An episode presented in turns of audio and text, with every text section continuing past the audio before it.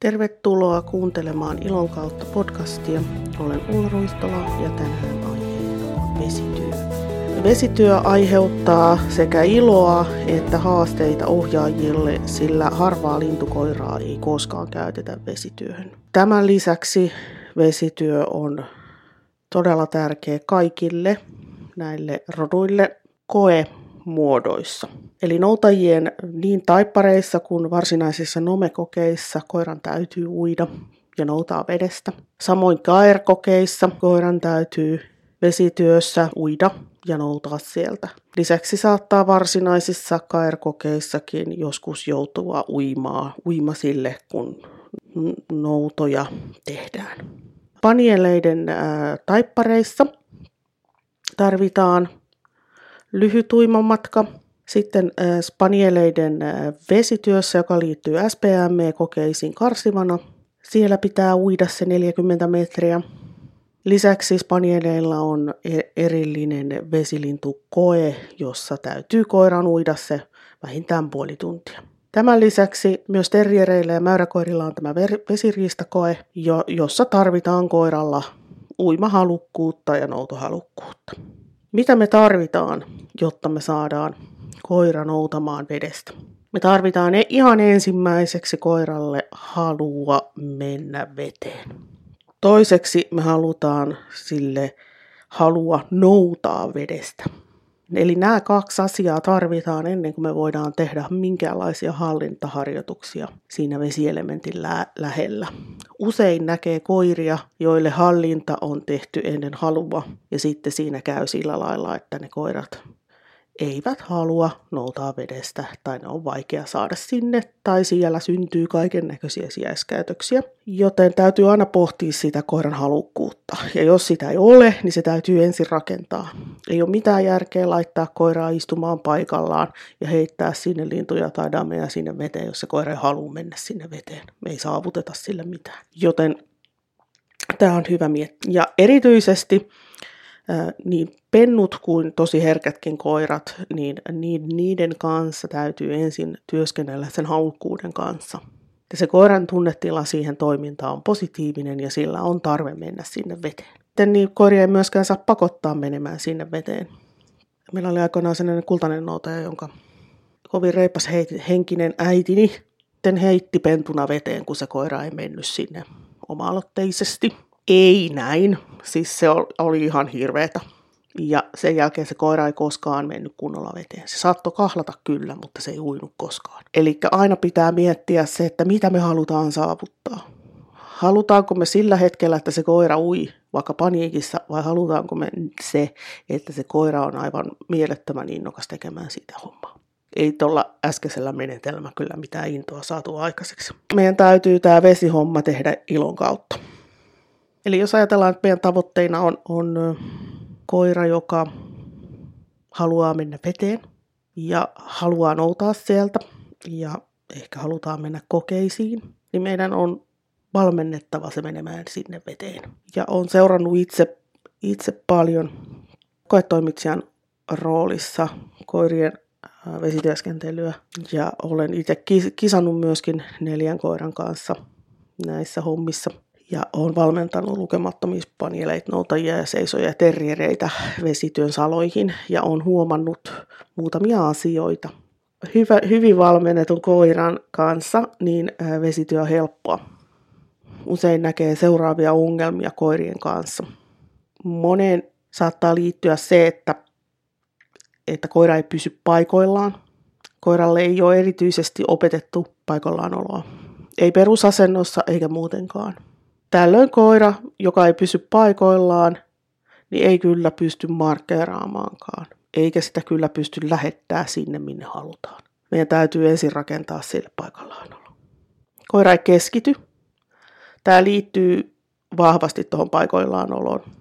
Eli meidän täytyy opettaa se koira olemaan niin, että se on rauhallinen ja katsoo eteensä.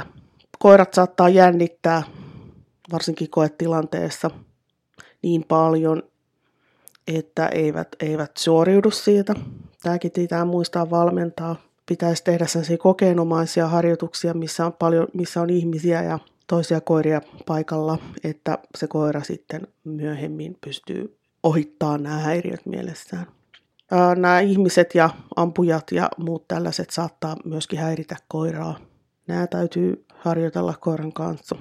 Yksi, mikä tulee hyvin esiin, on se, että kun koiralla ei ole tarpeeksi harjoiteltu laukausta, niin se laukaus häiritsee ja koira kääntää katseensa ampujaan, jolloin se ei myöskään pysty markkeeraamaan. Ja laukaus pitää opettaa se koiralle sellaiseksi, että se ei seuraa sitä ampujaa tai käänny katsomaan ampujaa. Vesityöhön nämä kaikki tämmöiset, että koira ei ui tarpeeksi kauas. Eli ei ole harjoiteltu riittävän pitkiä matkoja. Meidän pitää siis käyttää myöskin avustajia näissä harjoituksissa. Koira ei ole lainkaan ohjattavissa, se ei kuuntele ollenkaan. Tämä on yksi. Eli kun me valmennetaan meidän koiria, niin meidän pitäisi myöskin opettaa ne sillä lailla, että sillä on merkitystä, mitä me niille sanotaan. Koira voi olla sellainen, että sillä ei ole sitä erikseen sitä lintua kovin hyvin opetettu, niin se ei otakaan sitä lintua sieltä vastarannalta tai mistä se nyt onkaan mättäiköstä mukaan, vaan se käy siellä ja käy katsomassa. Tämä ei välttämättä tarkoita mitään, että sen koiran ominaisuudet on huonot. Sitä ei ole vaan valmennettu riittävästi monilla koirilla, niin riistan noutaminenkin pitää erikseen kertoa, että tämähän on siis se myöskin, mitä mä haluan, että sä tuot mulle. Eli valmennus on jäänyt siltä osin kesken. Koira vie linnun vaikka vastarannalle ja jättää sinne. Tässäkin kyseessä on se, että se koira ei osaa tehtävää. Eli tällaisia ylityksiä pitäisi harjoitella koiran kanssa niin, että koira menee yli ja tulee takaisin myös. Sitten on koiria, jotka jättää tehtävät kesken. Tämäkin me nähdään usein, että koira ei osaa tehtävää riittävän hyvin. Tai siellä tulee joku häiriö niin, että se ei pysty suorittamaan sitä. Mutta tässä yleensä on kysymys siitä, että koira ei ole valmennettu tarpeeksi hyvin ja sillä ei ole riittävän suurta motivaatiota siihen, että se tehtävä suoritetaan loppuun. Ja me nähdään myöskin paljon, että luovutus jää kesken. Että luovutus ei ole siis... Ei kaikissa näissä koemuodoissa tarvitse tulla käteen, mutta osassa tarvii. Ja sitten jos me mietitään niin kuin sitä meidän lopputulemaa, että halutaanko me, että se koira tuo ne linnut käteen asti, vai riittääkö meille se, että se tuo ne rantaan. Oli se sitten käytännön metällä tai kokeissa, mutta itselleni se ei riitä. Mä haluan, että ne tulee käteen. Ei ole ihan yksi eikä kaksi kertaa, kun on ollutkin varsin eläväinen se lintu ja... Siinä on sitten kaikennäköistä sähläystä siinä tilanteessa ja sitten se lintu saattaakin karata. Ja sorsa kun on kyseessä, jos se karkaa sinne veteen ja sukeltaa, niin se voi olla, että sitä ei sitten enää ikinä löydy. Tai jos se on joku muu lintu, mikä noudon yhteydessä jää vähän matkan päähän, niin se ottaa ritolat ja lähtee juoksemaan. Tilanteesta tulee paljon vaikeampaa. Siksi haluan, että noudot päätyy aina käteen. Ja luovutus on mielestäni kaikkein eniten harjoitusta vaativa osa-alue noudossa. Ja sitten kun se on kunnossa, niin melkein kaikki nouto-ongelmat häviää. Aina kannattaa harjoitella vesitöitä ryhmässä, jossa on muita koiria ja ihmisiä. Tällöin nämä tilanteet ei tule sitten koiralle yllätyksenä, eikä sen tarvitse niin paljon jännittää sitä. Paikallaanolo on vesitöissä todella tärkeä elementti. Ja jos sitä koiralla ei ole... Hommasta tulee monta astetta haastavampaa. Eli panostakaa tai paikoillaan olosta. Sitten me voitaisiin opettaa sille koiralle joku semmoinen vihje, että se katsoo eteensä ja tarkkailee maastoa. Ja sitten me tehdään se laukaus niin, että se ei käänny laukauksesta katsomaan ampujaa. Eli laukaus kannattaa harjoitella koiralle niin, että se on business as usual eikä aiheuta mitään toimenpiteitä. Muuta kuin korkeintaan sitä, että koira on tarkkaavaisempi. Sitten meidän pitäisi uittaa koiraa mahdollisimman monissa rannoissa, jolloin se yleistää ne. Ja tämä olisi erityisen tärkeää varsinkin sellaisten koirien kanssa, jotka on tosi varovaisia ja herkkiä. Että jos ne aina uivaan siinä kotirannassa, niin se ei yleisty se nouto sinne muualle. On olemassa tietysti sellaisia yksilöitä, joille kaikki käy, mutta kun suurin osa koirista on kuitenkin perusyksilöitä, joilla on jotakin asiaa, mitä pitäisi opetella, niin tämä vesimaastojen yleistäminen on tärkeää. Hiekkarannoilta, kivirannoilta, kallioilta, suopohjaisilta rannoilta, jyrkiltä rannoilta, matalilta rannoilta, kaislikon läpi ja avoveteen ja näin päin pois. Mitä enemmän sillä koiralla on tavallaan aivoissa auki tällaisia, hei mä olen nähnyt tämän tilanteen aikaisemminkin ja mä oon osannut sen silloin, sitä helpompaa tämä tulee olemaan. Meidän pitäisi varmistaa, että se koira ui myös riittävän pitkälle. Käyttösovellus on siis linjalle lähettäminen, eli eteen lähettäminen. Eli jos me pystytään lähettää koira pitkälle matkalle juoksemaan suoraan maalla, niin me voidaan se silloin siirtää se taito myös sinne veteen. Eli usein näkee ongelmana se, että koirat ei kerta kaikkiaan ui riittävän pitkälle. Tämä täytyy myöskin tämä matka vedessä opettaa. Eteenlähetys on ihan huikea apuväline siinä. Tämän lisäksi meillä pitäisi olla sillä koiralla mahdollisesti pillipysäytys, sitten ohjaukset eteen oikein ja vasen. Nämä saattaa hyvinkin tulla tärkeäksi, kun koira hukkaa markkeerauksen tai päätyy tuulesta johtuen väärään paikkaan tai jotain tällaista. Sitten kannattaa varmistaa, että koiralla on myös kokemusta linnun noutamisesta ennen kuin se viedään kokeisiin tai viedään metsälle. Eli kylmän riistan noutaminen on tärkeää. Sitten pitäisi opettaa koiralle se luovutus noudon vahvimmaksi osaksi. Kuten tuossa aikaisemmin jo totesin, niin suurin osa noutoon liittyvistä ongelmista jää kokonaan pois, kun se luovutus on kohdallaan, koska suurin osa nouto-ongelmista on luovutusongelmia. Kannattaa lukea koesäännöt ja keskustella oman lajin kokeneen harrastajan kanssa. Ja myös harjoitella kokeneen harrastajan kanssa. Yksin kun tekee, tulee semmoista, kun sattuu tulemaan. Eli ehdottomasti kannattaa käydä valmennettavana. Esimerkiksi kasvattajat yleensä osaa valmentaa, jos niillä on minkäännäköistä kokemusta koetoiminnasta tai metsästyksestä. Sellaiset kasvattajat, joilla ei ole, niillä ei yleensä ole siis taitoja ja tietoja valmentaa oikein, jolloin silloin pitää hakea apua jostain muualta. Suurinta osaa näistä asioista voidaan harjoitella siis ympäri vuoden, eli me ei tarvitse välittää siitä, että onko vedet auki vai ei, koska me tarvitaan näitä kaikkia ominaisuuksia myös muualla, eli justiinsa nouto, ohjaukset, paikallaanolo, pillivihellykset, kaikki nämä tulee käyttökelpoiseksi siellä vesityössä tai muissa kokeissa.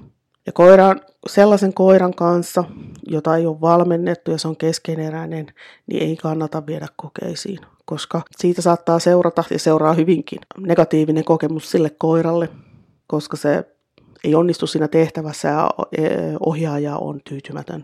Ja me ei haluta tällaisia kokemuksia koiralle. Me halutaan, että koira on aina itsevarma ja osaa asiansa tai ainakin luulee osaavansa asian. Joten aina pitäisi varmistaa ennen kokeisiin menoa, että se koira osaa asiansa. Ja tietysti myös metsälle menoa. Vaikka koira käytettäisiin vaan niin sanotusti käytännön metsästyksessä, niin kyllä ne samat asiat pitää sielläkin osata. Semmoinen koira on ihan kipu takapuolessa, joka ei kuuntele ohjauksia eikä pysy paikallaan eikä ole hiljaa. Eli käytännön metsästykseen pitää valmentaa kunnolla. On kaksi asiaa, jotka pelastaa useimmilta vesityöt. Eli kunnollinen eteenlähetys. Jos koira ei ole markkeerannut esimerkiksi heittoa, niin voidaan aina auttaa koiraa. Mulla kävi itsellä viime kesänä vesityössä juurikin näin. Koira ei kunnolla nähnyt sitä heittoa syystä tai toisesta. En enää muista, mitä se siinä teki. Ja ilma oli todella painostava semmoinen, että ei ollut tuulenvirrettäkään missään ja matkalla oli kaikennäköistä vesikasvillisuutta, joten sillä ei ollut siis kunnollista kohdetta, minne se oli menossa. Niin paljon tehnyt sen kanssa linjaa ja se on koiralla hyvä, niin sain koiran ohjattua suoraan sinne linnulle, koska sen oli pakko osua suoraan siihen lintuun, koska mikään tuulenvire ei auttanut sitä koiraa. Joten linja on tosi tärkeä. Ja toinen on se, että jos sille koiralle luovutus on maailman makein juttu, niin sille on myöskin tarve tuoda kaikki, mitä se löytää sieltä maastosta ohjaajalle. Jos sen ensimmäinen ajatus on, että isännälle ja emännälle, että varmaan dikkailee suunnattomasti tästä, mitä mä täältä niille tuon, niin siellähän ei kerkeä tekemään mitään tyhmän temppuja.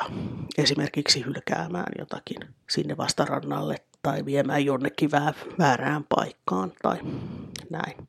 Et jos ne tekee niin, niin niiden valmentaminen on kesken. Tämä luovutus myöskin korjaa tämän tiputteluongelman, että jos koira on halukas tuomaan esineet aina käteen, se on sen prioriteetti numero 1, niin se ei kerkeä miettimään sitä, että tuliko mä nyt jonkun vesirajan yli vai ei, koska sehän yleensä muodostaa koirille tämmöisen häiriön, maastorajan muutokset. Niin jos luovutus on kondiksessa, niin se ei kerkeä huomaamaan sitä maastorajaa siinä. No mitäpä sitten, jos ei uikkaa se koira? Se on stressi, tiedän. Mutta ei hätää. Lähes kaikki koirat saadaan uimaan, kun se tehdään positiivisesti vahvistaen.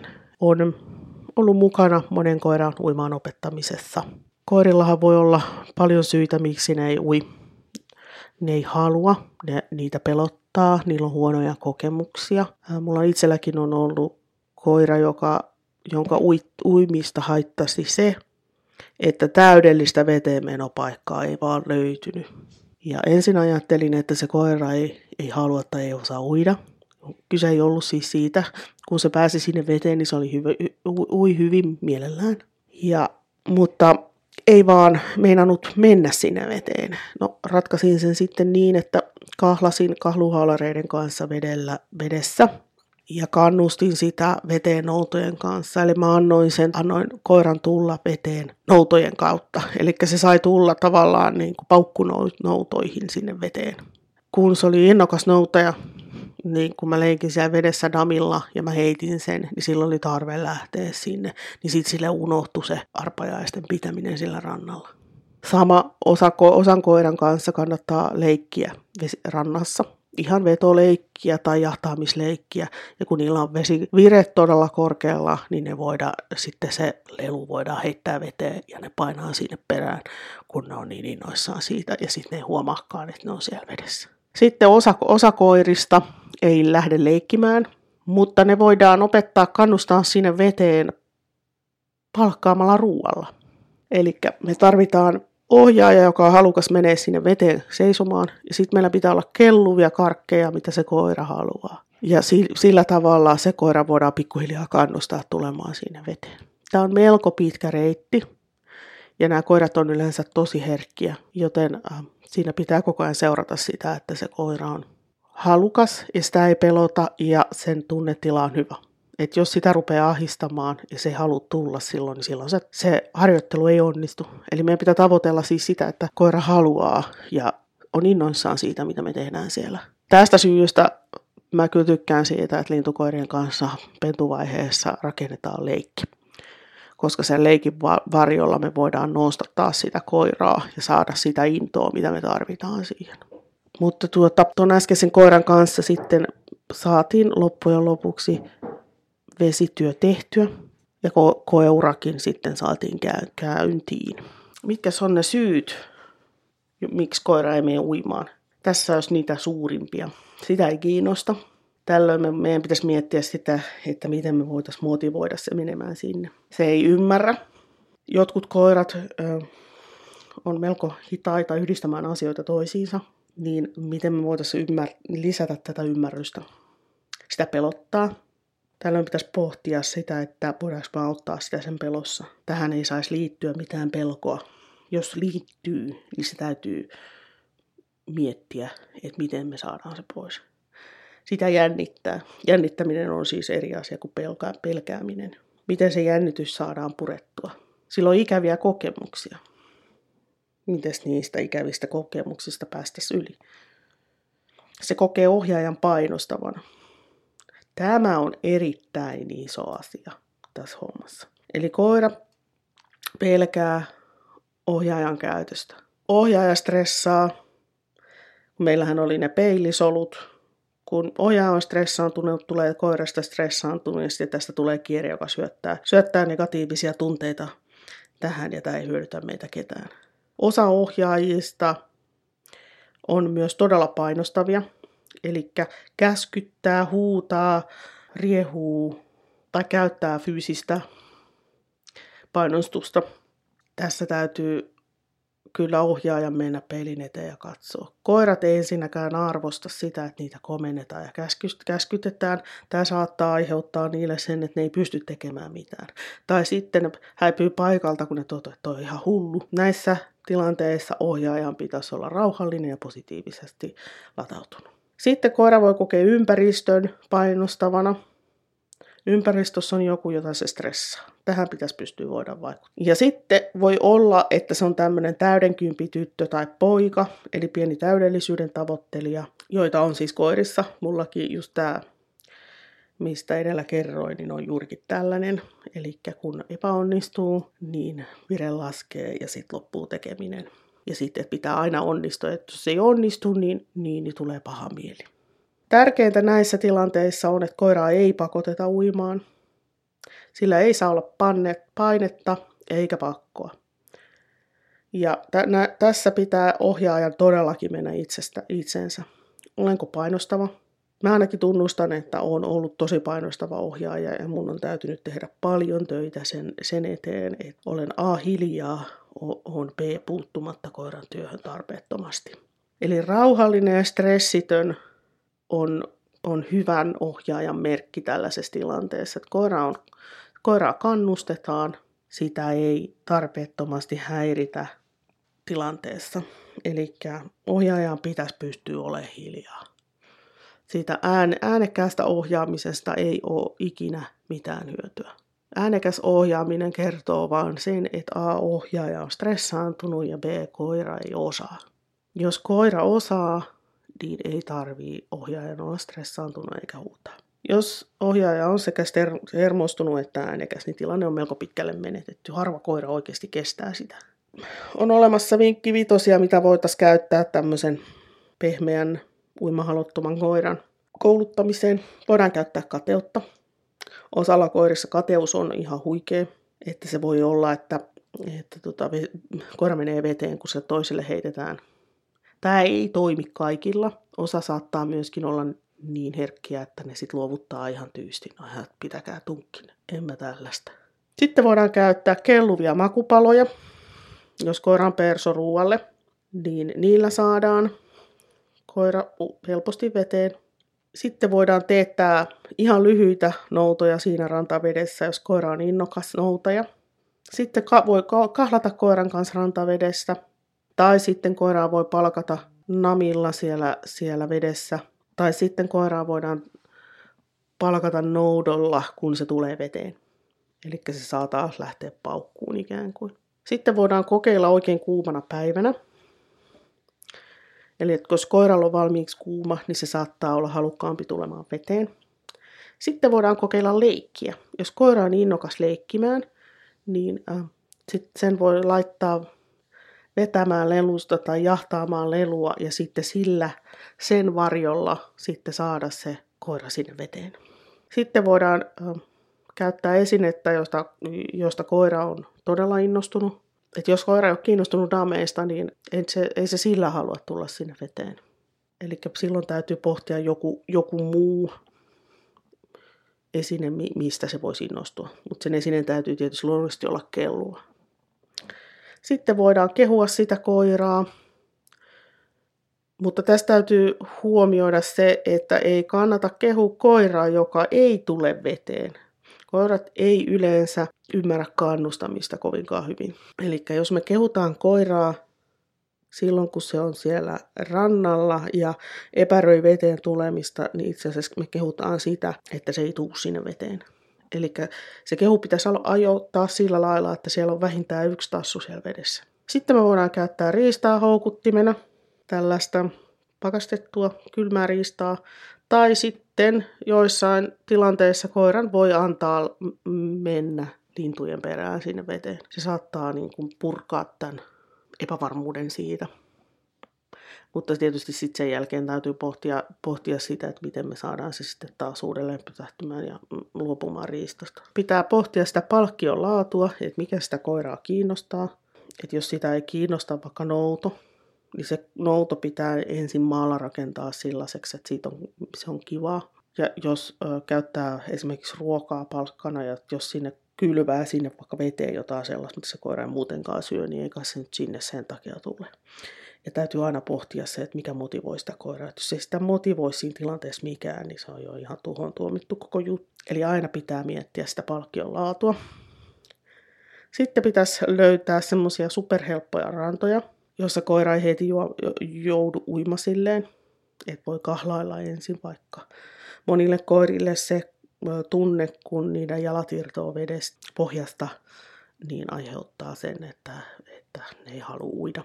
Koira kannattaa ensin opettaa siihen, että se kahlailee siinä rantavedessä ja sitten pikkuhiljaa houkutella se sinne kauemmas. Ohjaajan pitäisi olla luova ja pystyä joustamaan niin kuin omista periaatteistaan, ja koska periaatteet monesti saattaa estää sitä koiraa oppimasta. Jos ohjaaja on päättänyt, että asia tehdään tällä tavalla ja se koira ei olekaan samaa mieltä, niin silloin ohjaaja asettaa itselleen liian suuret haasteet. Sitten missään nimessä koira, joka ei halua mennä veteen, niin sen ohjaaja ei saa hermostua. Koska jos hermostut, niin pilaat koko homman. Ei ole mitään järkeä. Jos on kovin kunnianhimoinen, nämä pitäisi työntää nämä kunnianhimoiset ajatukset syrjään. Koska niin kauan, kun sulla on koira, joka ei mene veteen, niin kauan et voi treenaa vesitöitä ja niin kauan et voi mennä kokeisiin. Meidän pitää aina tarttua siihen asiaan, mikä meillä on käsillä. Toki aina on hyvä, että on tavoitteita, mutta ei saa olla liian kunnianhimoinen. Kunnianhimo aiheuttaa ohjaajalle paineita, mitkä siirtyy siihen koiraan. Jos ajatellaan pentuja, niin pienten pentujen kanssa jo kasvattaja voi totuttaa koiranpennut veteen.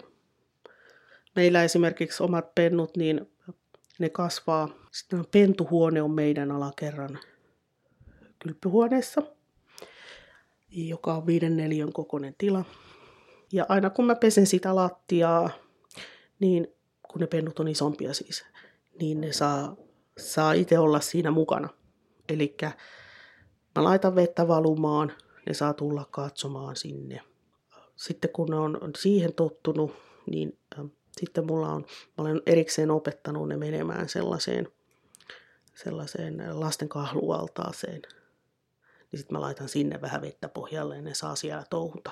Ja sitten jos on kesäpennut, niin vie ne mökille ja ne saa rauhassa touhuta siinä rannassa. Ei kannata viedä niitä pentuja sinne rantaan silloin, kun vedenkäynti on tosi kova, koska se saattaa pelottaa niitä. Mutta jos on hyvä rauhallinen keli, niin sinne vaan pennut rannalle leikkimään. Kun pentu tulee oman kotinsa, että jos ne on kesäpentuja, niin rauhas vaan sinne rannalle, annetaan niin sanotusti pennuntahtisesti koiran tutustua siihen rantaan. Voidaan leikkiä siellä rantavedessä ja heittää sinne rantaveteen jotain damia tai ledua. Ja sitten talvipentujen kanssa tai syyspentujen kanssa, niin voidaan mennä vaikka koirauimalaan tai järjestää kotona just joku tämmöinen kahluallas, missä ne saa niin kuin temuta, pitää hauskaa siellä vedessä. Ja sitten tällaisten syyspentujen kanssa niin saattaa olla niin, että kun ne ei nopean oppimisen vaiheessa törmää siihen veteen tämmöisenä hauskana elementtinä, niin se saattaa aiheuttaa haasteita sen kanssa. Tässä taisikin olla tämän päivän aihe. Ensi viikolla sitten uudet kujeet. En ole vielä päättänyt, että mistä silloin puhuttaisiin, mutta jostain puhutaan. Tervetuloa silloin mukaan.